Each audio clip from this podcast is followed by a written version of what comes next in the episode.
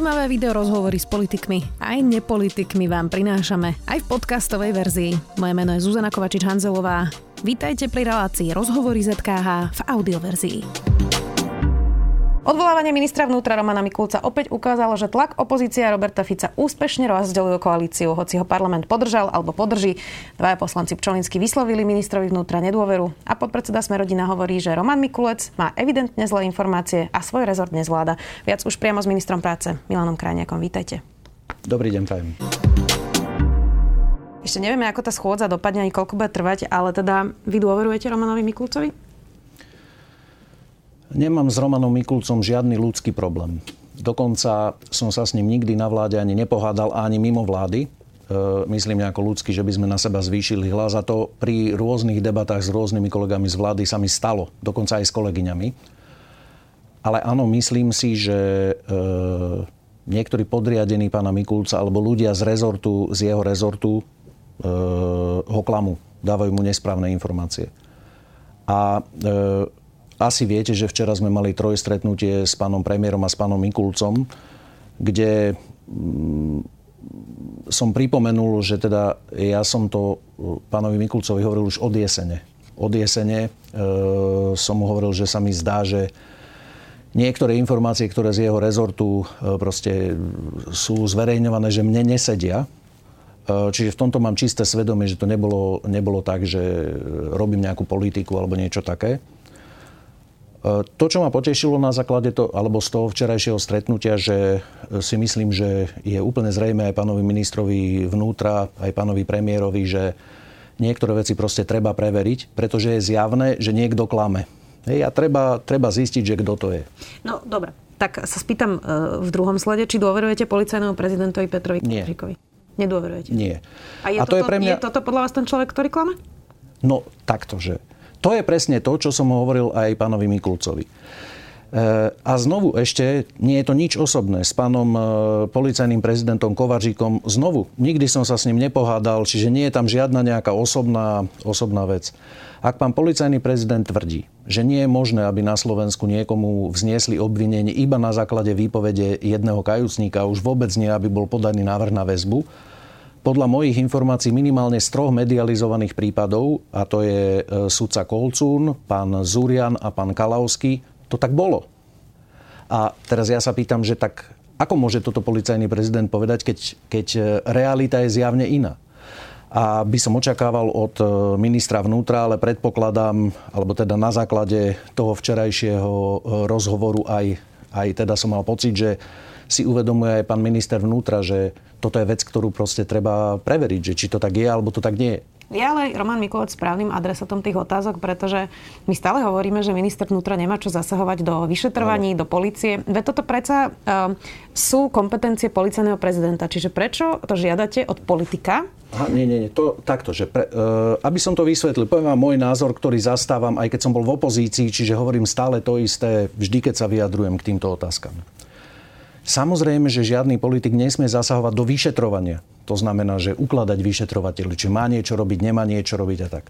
Ale informáciu, informáciu o tom, e, že či e, boli vznášané v nejakých prípadoch obvinenia alebo návrhy na väzbu na základe jednej výpovede jedného kajúcnika, no tak to je predsa informácia, ktorá sa dá overiť, pretože minister vnútra, aby sme si to vyjasnili úplne jasne, minister vnútra e, vydáva pokyny svojim podriadeným, dajme tomu aj policajnému prezidentovi, rozkazom v tých veciach, v ktorých má oprávnenie.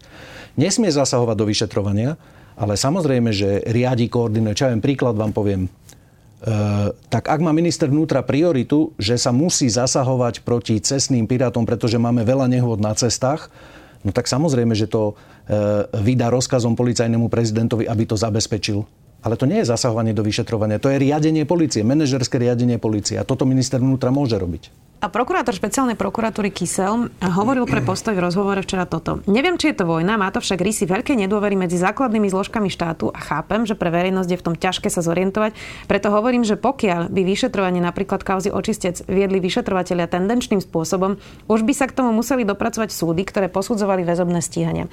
Nemá v tom pravdu, pretože tých inštancií uh, uh, je naozaj veľa. Čo by to uh-huh. bol vlastne za komplot? Uh-huh od nižších stupňov cez prokurátorov, vyšetrovateľov až po najvyšší súd. Máme tu špeciálnu prokuratúru, generálnu prokuratúru, veď to je asi nemysliteľné, že toľky ľudia by sa dohodli na teraz ste to presne pomenovali, lebo ak by sa to dialo, tak to by muselo byť strašné svinstvo.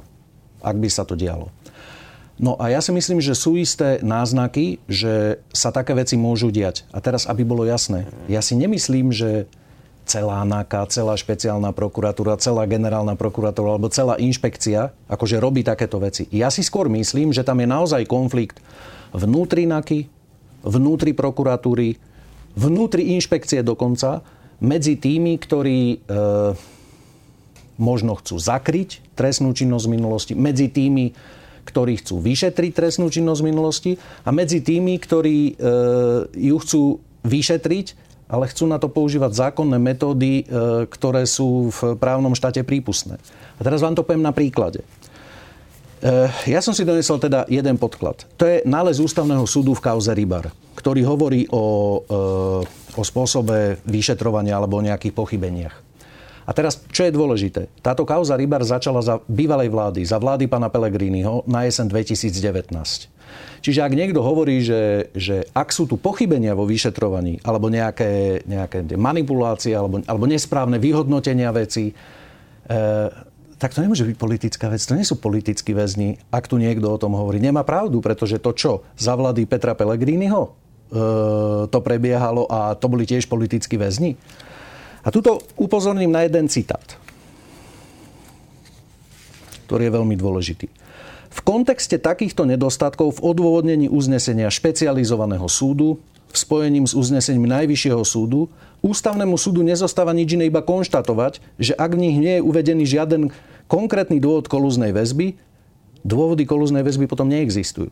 To znamená, že tu pochybil vyšetrovateľ, prokurátor špeciálnej prokuratúry, špecializovaný ja trestný teda súd, použila, najvyšší súd. Ja rozumiem, aby a som ešte, teda... Pani do, do, iba doplním. Iba dobre, dobre. Pán Lipšic, váš bývalý spolupracovník ano. blízky, ktorý je teraz špeciálny prokurátor, hovorí, že trošku sa posúva vlastne uh, výklad tohto rozsudku, ktorý tu máte teraz aj vy, pretože to nejde o zobranie pána Rybara do väzby, ale o predlžovanie tak. neúmerné. Čiže ano. on bol zákonne zobraný do väzby na začiatku a až potom neskôr sa to neúmerne predlžovalo a nebolo to dostatočne odôvodnené. No. A nakoniec predsa ústavný súd rozhodol a pustil ho. Ale nebolo mesiacov. to tak, že celých 20 mesiacov bol nezákonne vo väzbe. Počkajte, počkajte. Uh, však práve preto hovorím, že túto ústavný súd taktože. Ja sa nechcem teraz sporiť o, o, o právnické formulácie, ale poviem takýto základný fakt. Ten Senát ústavného súdu, ktorý tento nález vyniesol, e, tvorili súdcovia, ktorí boli zvolení po voľbách v roku 2020. Vymenovala ich pani prezidentka, ktorá má na výber, že si vyberá, ktorých súdcov vymenuje. Čiže asi neexistuje pochybnosť, že by to boli nejakí, nazvime to, že zametači, ktorí chcú niečo prikrývať a tak. E, myslím, že 20 rokov sa nestalo, že by nejakého obvineného nariadil ústavný súd prepustiť z väzby. Je to tak. To už musia byť teda asi tie pochybenia e, závažné. A ja na základe medializovaných informácií o rôznych prípadoch, ktoré mám, vidím, že niečo podobné, alebo usudzujem, sa môže diať aj v iných veciach. A e, vidím, že teraz sú tu už zjavné rozpory v zmysle, že niekto klame. A treba zistiť, že kto klame. Pozrite sa. E, teraz tu bola e, ten, ten zásah inšpekcie, ktorá s krajskou prokurátorou zaistila niektoré spisy, v ktorých akože bolo asi podozrenie, že, že môžu byť e, v nich nejaké manipulácie. Krajský prokurátor tvrdí, že to bolo 6 spisov, z toho 2 živé. Špeciálny prokurátor tvrdí, že ich bolo 14, z toho všetky živé. Ja predpokladám, že ani špeciálny prokurátor, ani krajský prokurátor asi tam fyzicky neboli, že nepočítali spisy. Ale jedného alebo druhého niekto oklamal. To není, že 6, 7 spisov, alebo 14, 15, alebo 12. Proste niekto tam klame. A to je tak zjavné, že tam niekto klame, že e, tieto veci by sa mali preveriť. A ak teda hovoríme, že žiadne podozrenie nesmie byť zametené pod koberec, tak potom žiadne. Veď ja som zažíval dlhé roky, že sme tu mali akože veci, ktoré sa vyšetrovali, potom sme tu mali ľudí, ktorých na zákazku robili a vyšetrovali, a potom e, tu boli veci, ktoré akože sa zametali pod koberec. A to ja toto nechcem zažívať. Tak nech sa preveria všetky tieto podozrenia a nech sa ukáže, že, že proste, či to tak je alebo nie je. Dobre, už ste spomenuli aj toho Daniela Lipšica, aj teraz pri tom, že hovoril, že 14 uh, e, živých spisov. Uh, spomenuli ste aj špeciálnu prokuratúru, že niektorí prokurátori tam môžu mať nejaké iné motivácie, tak z toho mi teda vychádza, že uh, Daniel Lipšic teda tiež nezvláda svoj úrad? Nie. Uh, pokiaľ viem, uh, tá, e, toto rozhodnutie ústavného súdu, alebo sa týka kauzy, ktoré začalo v roku 2019. Teraz sa pýtam na to, čo sa deje teraz. Pán, však preto vám vravím, že pán špeciálny prokurátor Lipšic je tam, myslím, 3 mesiace. Áno. Alebo od februára, odkedy bol zvolený. Čiže ja si, ja si myslím, že e, treba preveriť to, či sa nemohlo stať, tak ako sa to aj v minulosti stávalo v polícii, že niektorí ľudia prekročili svoje kompetencie a možno nerobili tak, ako mali a z toho vyplýva potom závažný problém, pretože my sa nehrajme, že tu z minulosti nemáme akože závažné kauzy, ktoré treba doriešiť. Ale potom práve, ak sú tam nejaké čierne ovce, ktoré konajú takýmto spôsobom, tak môžu spochybniť všetky konania. A to je strašne nebezpečné. A môj názor je, ak e, môžem povedať svoj subjektívny názor, že každý, kto na toto upozornil, že je to problém, proste skončil s návrhom na väzbu. E, e, pán Pčolinský na to upozorňoval v jesene minulého roka. Potom, čo dal trestné oznámenie, inšpekcia začala konanie vo veci, na druhý deň ho zbalili. Pokiaľ viem, a to je medializovaná informácia, ja toho pána nepoznám, e, ten šéf operatívy, NAKA Západ alebo Bratislava, pán Kalavský, pokiaľ viem, vypoveda v tejto veci, že sú tam nejaké pochybenia pri vyšetrovaní. Návrh na väzbu a dneska e, má zrušené obvinenie. Ano, Nie len, že nebol... No a teraz sa práve a, k tomuto chcem pán dostať. To isté pán Zurian. K tomuto no? sa chcem teraz dostať, že tie protiváhy vlastne evidentne fungujú, keďže e, e, generálny prokurátor Žilinka včera práve zrušil tie obvinenia pánovi Zurianovi a pánovi Kalavskému. E, takú istú kompetenciu má pán Žilinka aj pri pánovi Pčolinskom. Takže po, neviem, neviem, či má. Môže to skontrolovať, tak ako to urobil práve s tým Zurianom. Čiže, to, takto iba, keby si to vyžiadal, môže to urobiť. Dobre, dobre. Čiže mm-hmm. neukazuje nám to, že ja rozumiem, že máte teda nejaké pochybnosti, ale mm. evidentne tu protiváhu fungujú a momentálne sa spochybne všetko a tak sa to potom ešte aj zlieva s tou argumentáciou Roberta Fica, že človek, ktorý to tak nejak z diaľky sleduje, mm. môže mať pocit, že tu sa deje nejaké Eldorado, ničomu už neverí, všetko je nespravodlivé a spochybnia sa absolútne všetky inštitúcie. No, to, pani redaktor, to je dobre, že ste povedali, že, že protiváhy fungujú, len tu sa ukázalo, e, a to je ten problém, a stále budem poukazovať na ten nález ústavného súdu, že tu 20 mesiacov trval nejaký proces, kde teda zjavne sa hovorilo, však keď sa na to pozrel vyšetrovateľ, potom na to dozeral prokurátor, potom tam bol špecializovaný trestný súd, potom tam bol najvyšší súd, ktorý opakovane o tej veci rozhodovali a ústavný súd hovorí, že pochybili. E- ja nesúhlasím s opozíciou v tom, alebo neviem si predstaviť, že ako by, čo by si teraz akože predstavili, že sa má robiť. Samozrejme, že to musia doriešiť orgány činné v trestnom konaní. Ale tak, ako som vždy počas celej svojej verejnej činnosti 30 rokov, keď som sa vyjadroval, keď som mal pocit, že niekde sa deje niečo nefér, alebo niekde niečo nesedí, tak som na to upozornil, tak aj tu ja mám pocit, že niečo nesedí. A nech sa preverí teda, že čo nesedí. Pozrite sa, ten, ten istý ústavný súd hovorí, že nie je možné vyšetrovať tak, že akémukoľvek podozrivému nadkvalifikujete skutok. Pre našich divákov, čo to znamená, že keď ukradnete rožky, tak e, e, vás asi ťažko dajú do väzby, ale keď e, v tom obvinení sa povie, že a ešte ste zabili aj toho predávača, no tak tam vás asi do väzby dajú, lebo za vraždu, je to, za, za vraždu sa to tak robí. Lebo sa zistuje, že v mnohých prípadoch sa postupuje ako modus operandi, že sa nadkvalifikuje skutok, aby sa ten človek dostal do väzby a potom po roku si nikto nespomenie, že ten skutok, za ktorý je vo väzbe, ten už dávno neplatí. Ako príklad vám poviem. Pán Mako. Keď e, ho brali, tak hovorili, že okrem iného je tam podozrenie, že si objednal úkladnú vraždu vyšetrovateľa Čurilu. O tom sa už dnes nehovorí. Pán Beňa e, išiel Ale do... Ale pán Mako už není vo väzbe teda. No však áno, nie. Pán Beňa e, išiel do väzby s tým, že 25 e, rokov až do živote teraz je na podmienku právoplatne vonku. Hej? E, v kauze Rybar takisto bola nadkvalifikácia. To sú veci, kde, e, ktoré treba podľa mňa ujednotiť. A e, tak si povedať, že je toto v poriadku, není toto v poriadku. Ja nemám problém s ničím, nech sa preveruje. Nech sa vznesie obvinenie, nech sa vyšetruje v, v hocičom, v hociakej kauze. Ale keď vidím, že, že niektoré veci ako si nejako sa nám často opakujú a už aj ústavný súd povedal, že asi to nie je celkom košer, tak si myslím, že to treba preveriť. Sedeli by sme tu, pán minister, keby nebol vo väzbe Vladimír Pčolinský a diskutovali by sme o tejto téme? Sedeli by sme tu, pretože, a to je, to je práve tá účelovosť, ktorá sa teraz vyťahuje, že my by sme na takéto veci údajne upozorňovali iba preto, že, že Vladimír Pčolinský je vo väzbe. Ale my sme na takéto nejaké veci podozrenia upozorňovali od jesene. Tých, ktorých sme na to považovali za kompetentných. Inak e, Peter Kysel v tom rozhovore hovoril aj o tých e, kajúcnikoch, že e, ak je iba jeden kajúcnik, a toto je jeho argumentácia, to je zúžený pohľad, vždy sa snažíme zabezpečiť viac dôkazov, aby obvinenie nestálo len na výpovedi jedinej osoby. Mm. Obhajoba však bežne podsúva tento obraz. Už veľakrát v minulosti som pri organizovanom zločine zažil, že sme mali jedného vypovedajúceho, pričom ďalší svetkovia vypovedali o ďalších detailoch, ktoré v súhrne s výpovedou kľúčového svetka dávali celistvý dôkazný sled. Aj pri okoličaniovcoch sme mali jedného spolupracujúceho obvineného, pritom tam padli pravoplatné rozsudky o doživoti. Ja nepoznám prípad okoli, o, o, okolíčaniovci.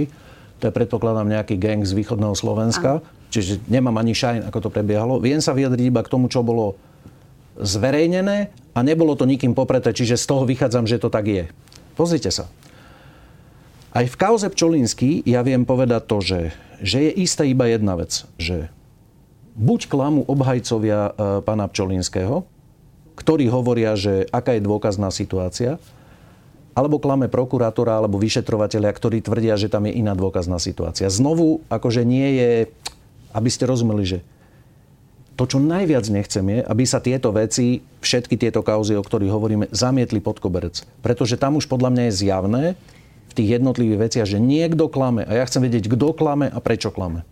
Nemrzí vás ale, že v celej tej argumentácii s tým, čo sa tu teraz deje, je Vladimír Čolinský vlastne v jednej skupine s Dušanom Kovačikom, Norbertom Bodorom, Tiborom Gašparom, pretože tá argumentácia s hlasom a smerom je v, to, e, smerom je v tomto podobná. Mm. Ale vy teda hovoríte o Vladimírom Čolinskom a oni hovoria o svojich uh, uh, nominantoch. A ak by teda nakoniec aj súd rozhodol, že Vladimír Čolinský je nevinný, tak mesiace Robert Fico aj Peter Pellegrini používajú Vladimíra Čolinského ako príklad toho, že sú tu nepravom stíhaní práve ich nominanti, tak neškodíte mu tým, že sa to takto zlieva? Ja škodím Vladimirovi Pčolinskému tým, že mám pocit, že je nespravodlivo e, stíhaný, obvinený a vo väzbe.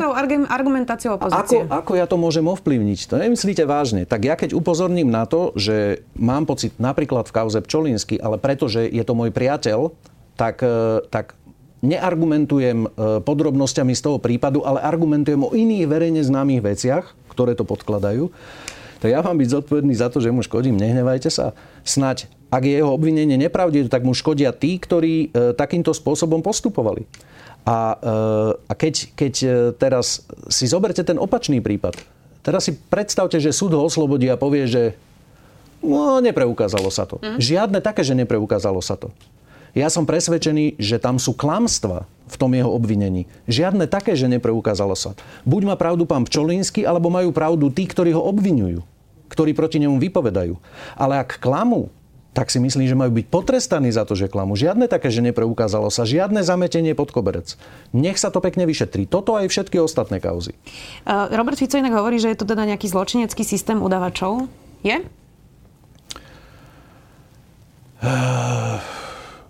Myslím si, že existujú veľmi vážne podozrenia z toho, že výpovede týchto udávačov alebo kajúcníkov alebo spolupracujúcich obvinených, nech to nájdeme akokoľvek, sú koordinované.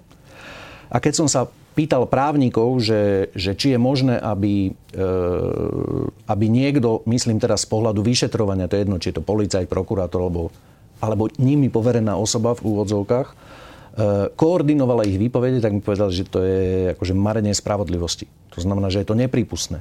A ja mám pocit, že existujú minimálne veľmi, veľmi závažné podozrenia, že sa tak koná vo viacerých prípadoch, alebo teda minimálne viaceré osoby tak konajú, čo je mimochodom kolúzne správanie, čo by mal byť dôvod na väzbu tých osôb okamžite, pretože sa snažia ovplyvňovať vyšetrovanie.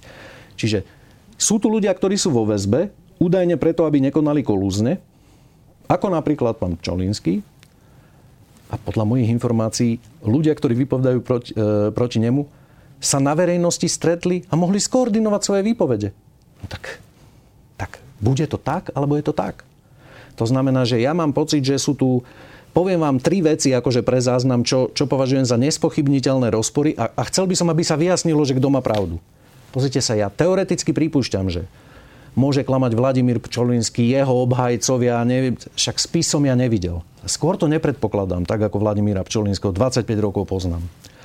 Ale zbavuje sa mlčanlivosti, keď ide o príslušníkov SIS? Áno alebo nie? Nemôže NAKA tvrdiť, že sa nez, alebo špeciálna prokurátor, že sa nezbavuje a súčasne e, v tom istom čase žiadať o zbavenie mlčanlivosti. Tak jedno alebo druhé. To, to je proste taký procesný lapsus, že, že niekomu umožníte vypovedať, niekomu neumožníte. To nie je možné. Jedno alebo druhé. Druhá vec je, taká základná vec, taká primitívna, že 6 spisov alebo 14, tak kto tam klame? Kto zavádza verejnosť o tom, čo sa deje? Tretia vec, ktorú by som chcel povedať. Je možné vzniesť obvinenie na základe jedného kajúcnika alebo nie? Kto klame? Chcem vedieť, existujú tie prípady? Sú, sú medializované. Že na základe jednej výpovede, to znamená jeden udavač vás udá, že ste niečo urobili a vy idete do väzby? Tvrdia niektorí, že to nie je možné. A mne sa zdá, že na základe medializovaných vecí je to možné. Tak tí, ktorí zavádzajú, nemali by za to niesť nejakú zodpovednosť, alebo sa aspoň ospravedlniť, povedať, prepačte, pomýlili sme sa. Ale nemôže sa tváriť, že sa tu nič nedeje. Ešte mám pre vás dve otázky. Jedna sa týka ešte Petra Kovaříka. Ano. Mal by teda zostať vo funkcii, vy teda nemáte veľké možnosti ho odvolať, lebo policajný prezident je neodvolateľný, ale teda Eh, keď hovoríte, že klame a že teda to nezvláda a Roman Mikulec by to mal riešiť, tak mal by byť teda policajný ja, ja vám to poviem takto, že ja pripúšťam, že aj pána Kovaříka môže niekto klamať. Hej? Eh, no ale potom je to znovu tak, že pre mňa to nemôže to zostať v takejto medzipolohe. To znamená, pán Kovařík povedal, že sa nechal informovať svojimi podriadenými a tým mu povedali, že nie je možné vzniesť obvinenie iba na základe výpovede jedného kajúcnika. A ja sa pýtam, bolo také obvinenie vznesené? Vyvodí zodpovednosť pán Kováčik voči svojim podriadeným alebo nie? Rozumiete, že niekto tam klame. Ale nemôže to byť tak, že je jasné, že jeden z týchto dvoch alebo z týchto troch klame a tvárime sa, že sa nič nedie. Ja neviem, možno ho zavadzali.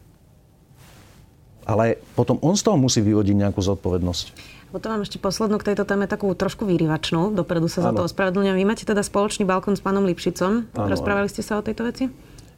S pánom Lipšicom som sa posledné tri mesiace na balkone sme sa nerozprávali, pokiaľ si spomínam.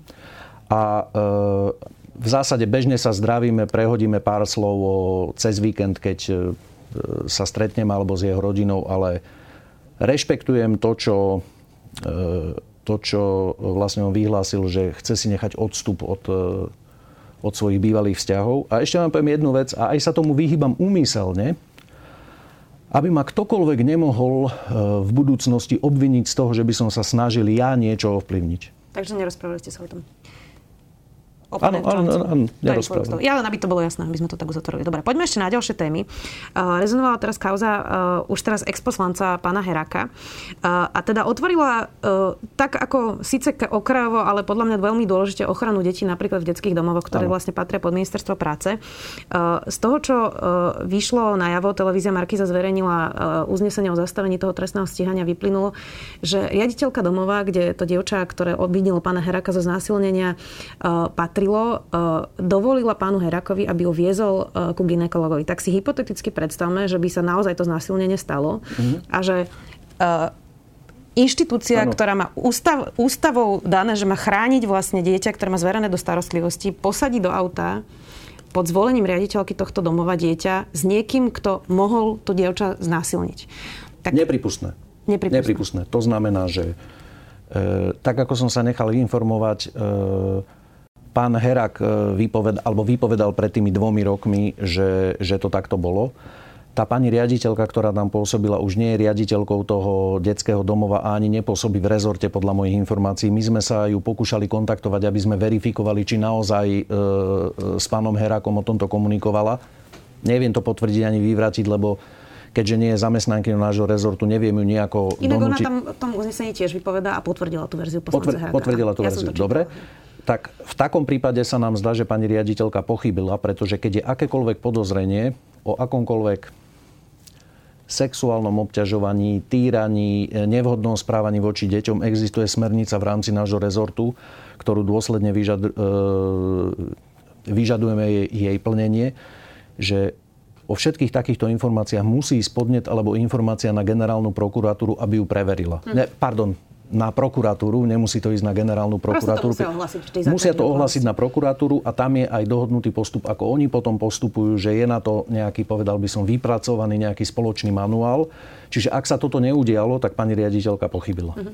Ja teda len uh, rozumiem, že však môže sa stať aj chyba samozrejme, ale že či nejakým spôsobom preverujete vlastne, uh, ako fungujú detské domovy, ako Prever... chránia vlastne, lebo tie deti sú často naozaj z komplikovaného prostredia. Áno. Uh, uh, naozaj sú to vlastne deti, ktoré boli odobrané z rodiny pre nejaký dôvod, majú za sebou rôzne príbehy.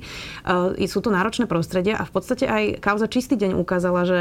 Uh, že... To bol ale resocializačné Áno, zariadenie. ale tiež tam bolo... sú zverené vlastne uh, osoby do, maloleté do, do, do starostlivosti, tiež tam boli rozsudky o zneužívaní, že ako sa to teda vlastne kontroluje, má otázka? E, preverujeme každý podnet. Tie podnety môžu byť rôzne. E, nemusia byť len o, teraz by som povedal, nevhodnom správaní, ale e, môže byť, to znamená v závislosti od toho, že čo sa ten podnet týka, tak tam posielame kontroly, ale zistili sme, že ten súčasný systém kontroly nie je dobrý.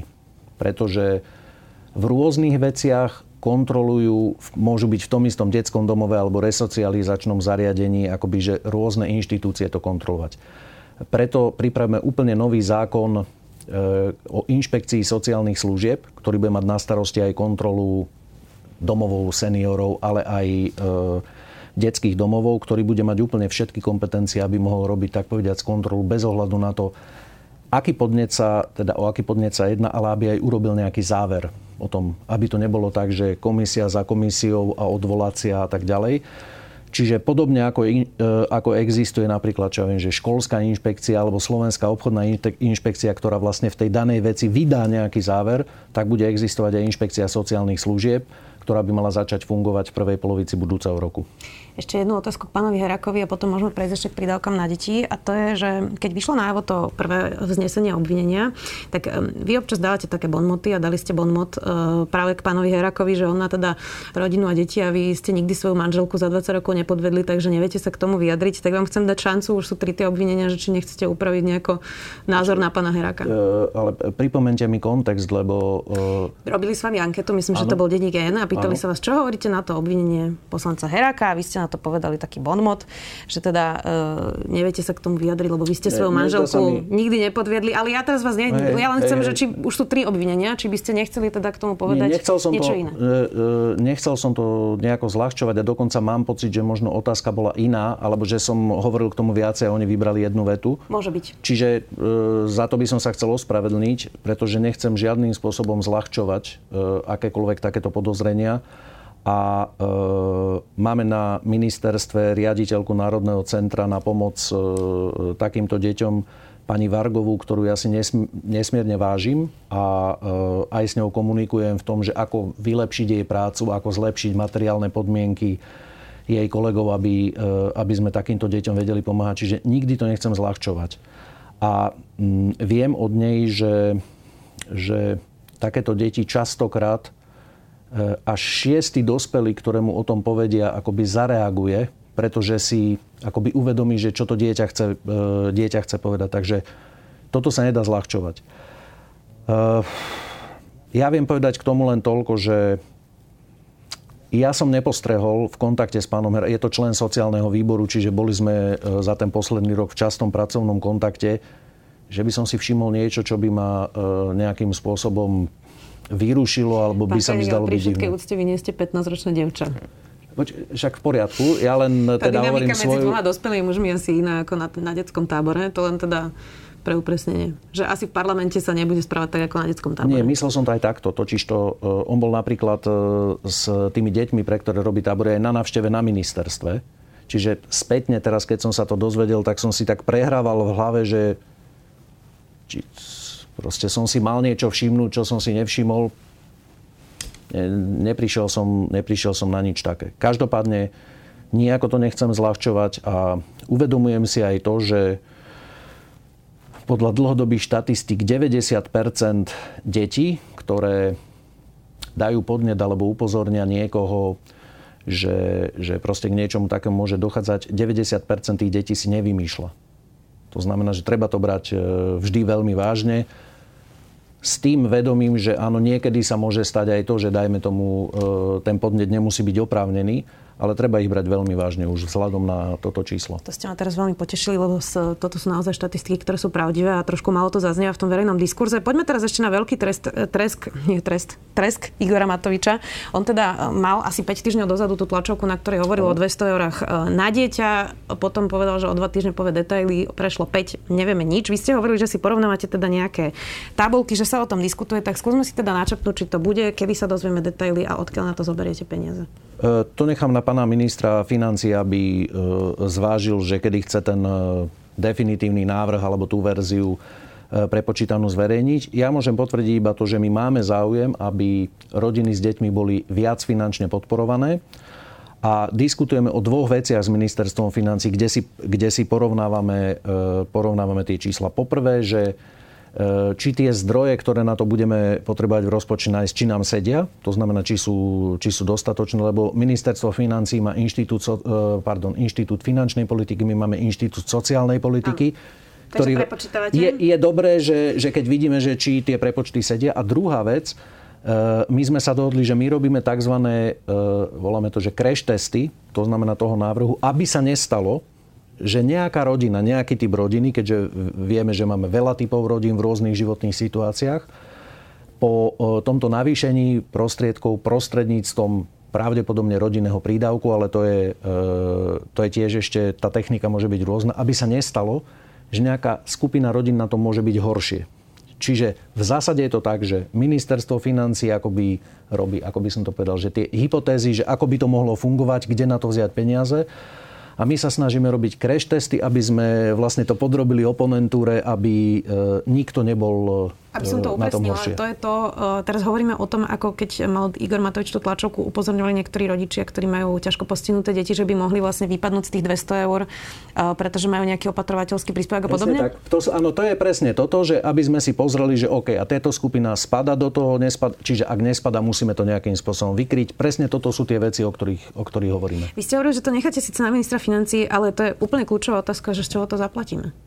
No, Zatiaľ sa nám darí nájsť zdroje také, e, lebo podmienka celej vládnej koalície vrátane, vrátane e, Oľano a ministerstva financí, že celkové daňovo-odvodové zaťaženie sa nesmie zvýšiť. To znamená, to, čo my môžeme teraz hovoriť, je, že baviť sa o tom, že, e, že či dajme tomu nejaký typ bohatších ľudí nezdaniť trochu viacej alebo trochu inak, aby sme vedeli vybrať viacej peňazí.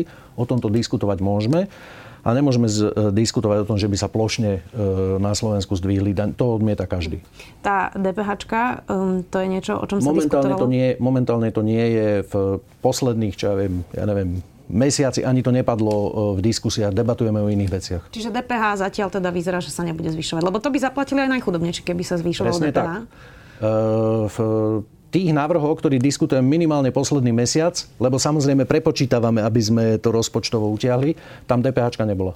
No a teda kedy sa dozvieme viac? Ja viem, že vy nevidíte do hlavy pánovi fin- ministrovi financí, ale teda e, naozaj je to veľká reforma a radi by sme počuli nejaké detaily, takže už asi máte nejaké kontúry, ak som to správne pochopila Áno, z toho, čo mňa, hovoríte.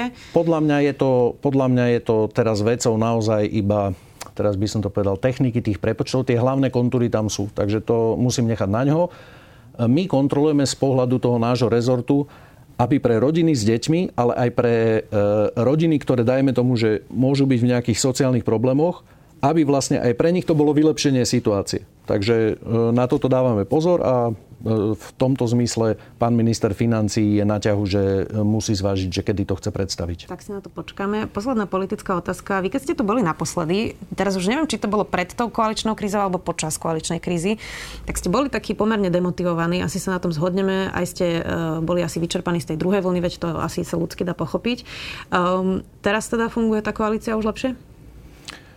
Musím veľmi oceniť uh, prístup pána premiéra Hegera, ktorý možno e, sa snaží robiť aj nejakú prevenciu problémov tým, že, že keď e, vidí, že by z niečo nejaký problém mohol byť, tak to prediskutováva. E, zmenil pán Heger trochu fungovanie aj koaličných rád. To podľa mňa sa ukázalo, že, že je dobré.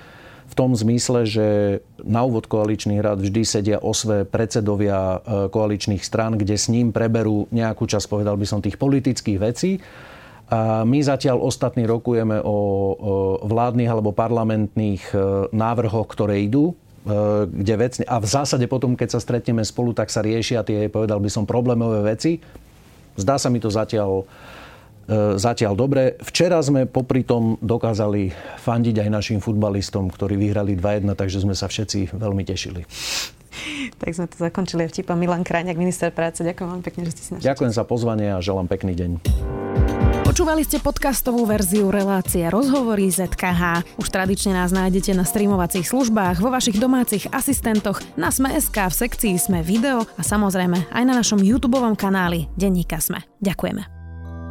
Každý deň by sa mal začať dobrým ránom, no nie, obzvlášť ten pracovný. Preto pre vás v denníku ZME vytvárame ranného sprievodcu, pravidelný podcast Dobré ráno, ktorý vás do dňa vybaví informáciami, rôznymi perspektívami a tipmi na zaujímavé čítanie, počúvanie či pozeranie. Moje meno je Nikola Bajánová a spolu s kolegami a kolegyňami sa počujeme v podcaste Dobré ráno každý pracovný deň na webe denníka ZME alebo všade tam, kde podcasty počúvate.